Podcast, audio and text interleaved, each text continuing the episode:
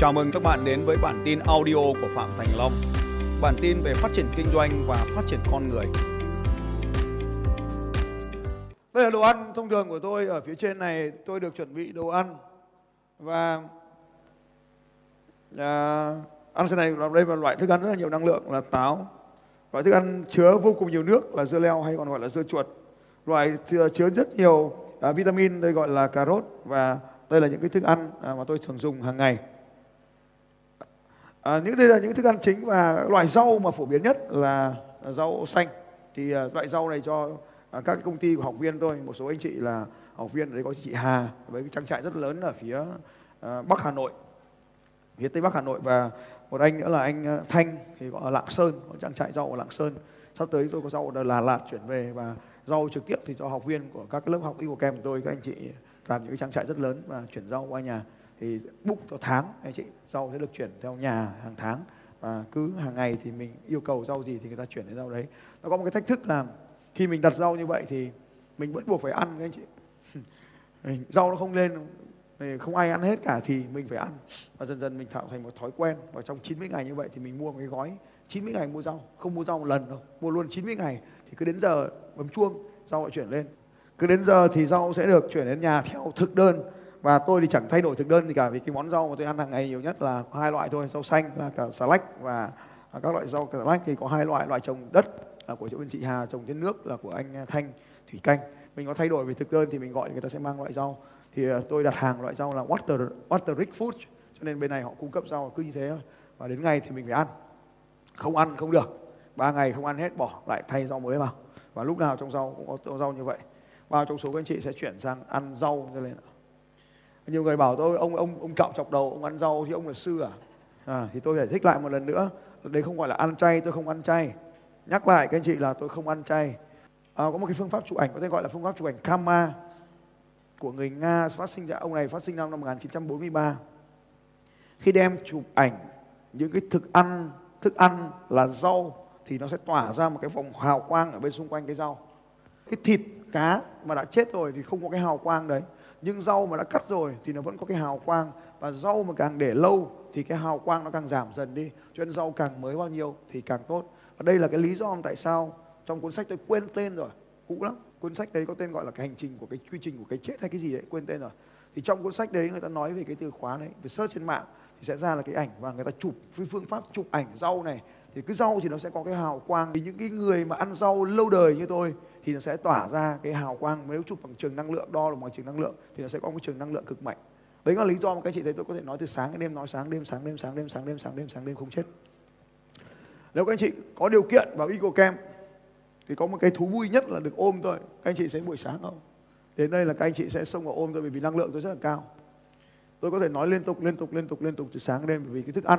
Thì các anh chị biết rằng là trong cái đoàn hôm trước ở Sài Gòn, đoàn Ấn Độ bạn tôi mà vào lớp giảng đấy thì 100% các anh chị là ăn rau hết. Không phải ăn chay đâu ăn ăn Ấn Độ thì ăn ăn chay. Ăn chay thì có cái món nấu tôi không ăn món nấu các anh chị. Những món nấu chỉ có một món nấu duy nhất thôi là món cháo. Là tôi phải đun gạo cho nó nhừ nhuyễn khoảng độ trên trên 24 giờ 24 đến 36 tiếng khác nhau. Tức là một nồi cháo phải nấu hai ba ngày mới ăn. Tức là nó, nó phải nhuyễn ra thì nó xử khử cái carbon hydrate trắng đi.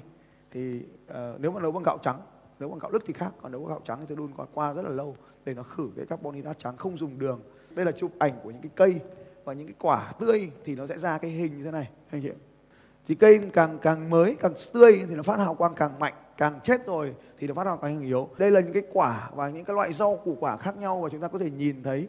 Ví dụ như ở bên trái cái gọi là quả đậu kìa nó còn sống. Đây là quả táo nó sẽ phát ra cái hào quang như này. Kirian photography là một cái phương pháp chụp ảnh và nó sẽ nhận được cái trường năng lượng từ thức ăn như này.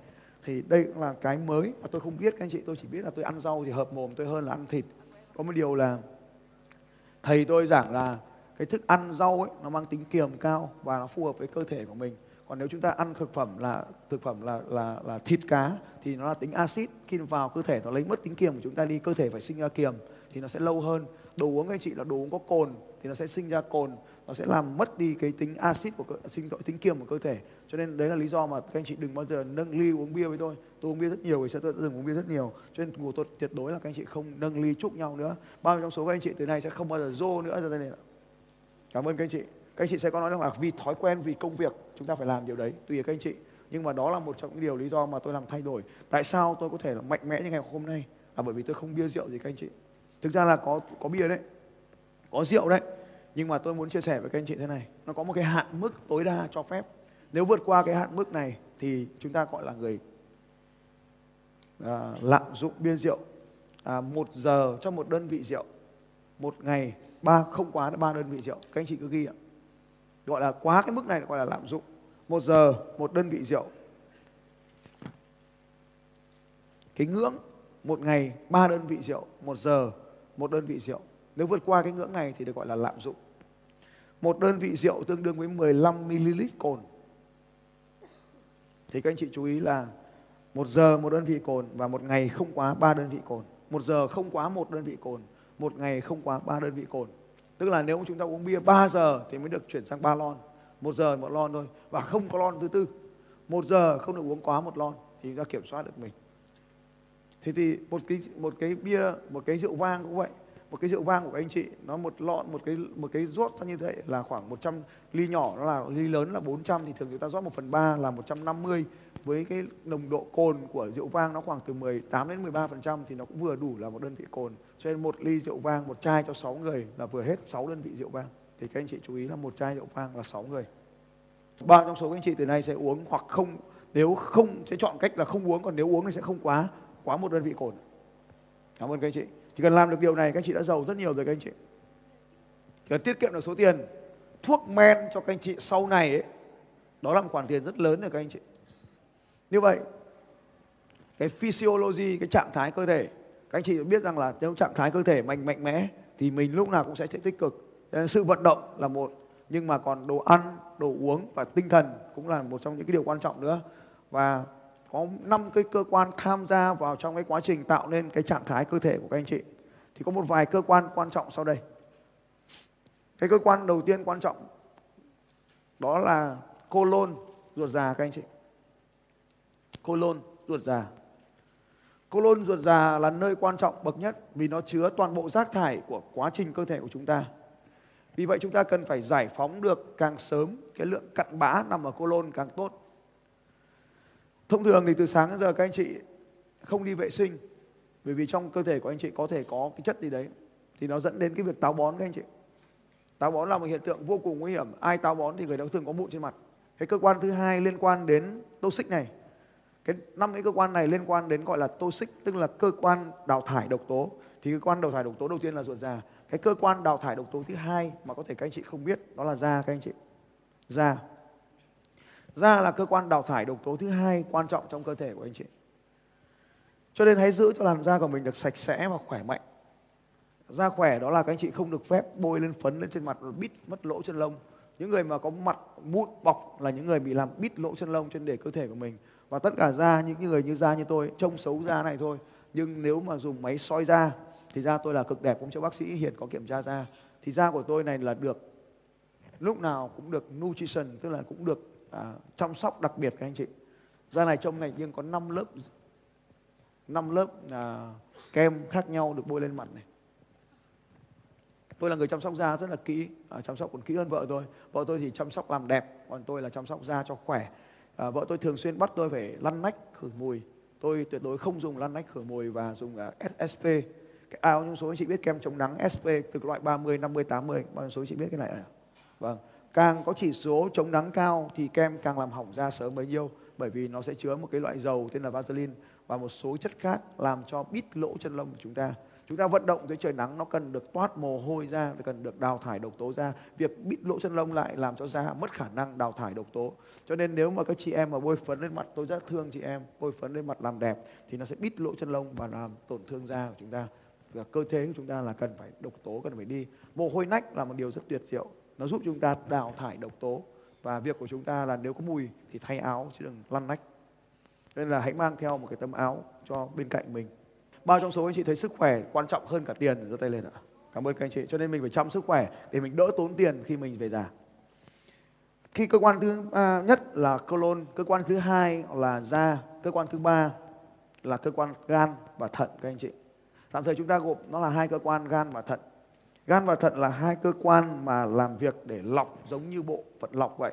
Nếu các anh chị làm cho cơ thể của mình quá nhiều độc tố, hai cơ quan này sẽ làm việc quá tải và nó dẫn đến tổn thương các cơ quan này. Đặc biệt là người uống rượu nhiều, uống bia nhiều, uống cà phê nhiều, hút thuốc lá nhiều, nó cũng ảnh hưởng đến cơ quan này.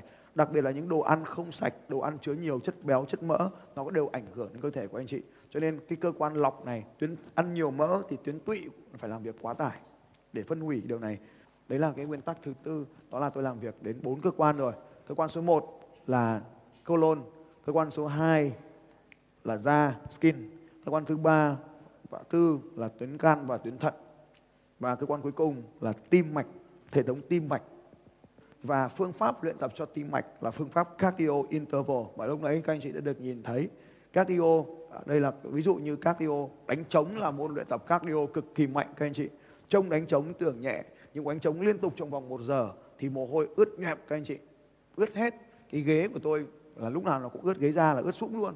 Và quánh trống liên tục trong vòng một giờ. Nếu đánh được mấy bài rốc thì cơ thể của anh chị cũng cung kinh khủng vô cùng. Thì đấy là phương pháp tập luyện. Thứ hai là à, chạy bộ. Chạy bộ xe đạp và bơi là ba môn tập luyện cardio tốt nhất và ít tiền nhất nhưng mà thực ra cũng tốn kém.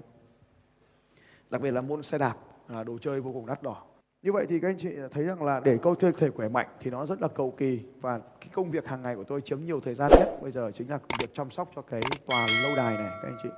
Thì như vậy thì tôi vẫn chia sẻ với các anh chị về cách mà luyện tập cơ thể để giúp cho mình có một cảm xúc tích cực. Bao trong số các anh chị sẽ thay đổi cách mình ăn, mình uống, mình nhậu để mình trở nên khỏe mạnh hơn. Vâng cảm ơn các anh chị.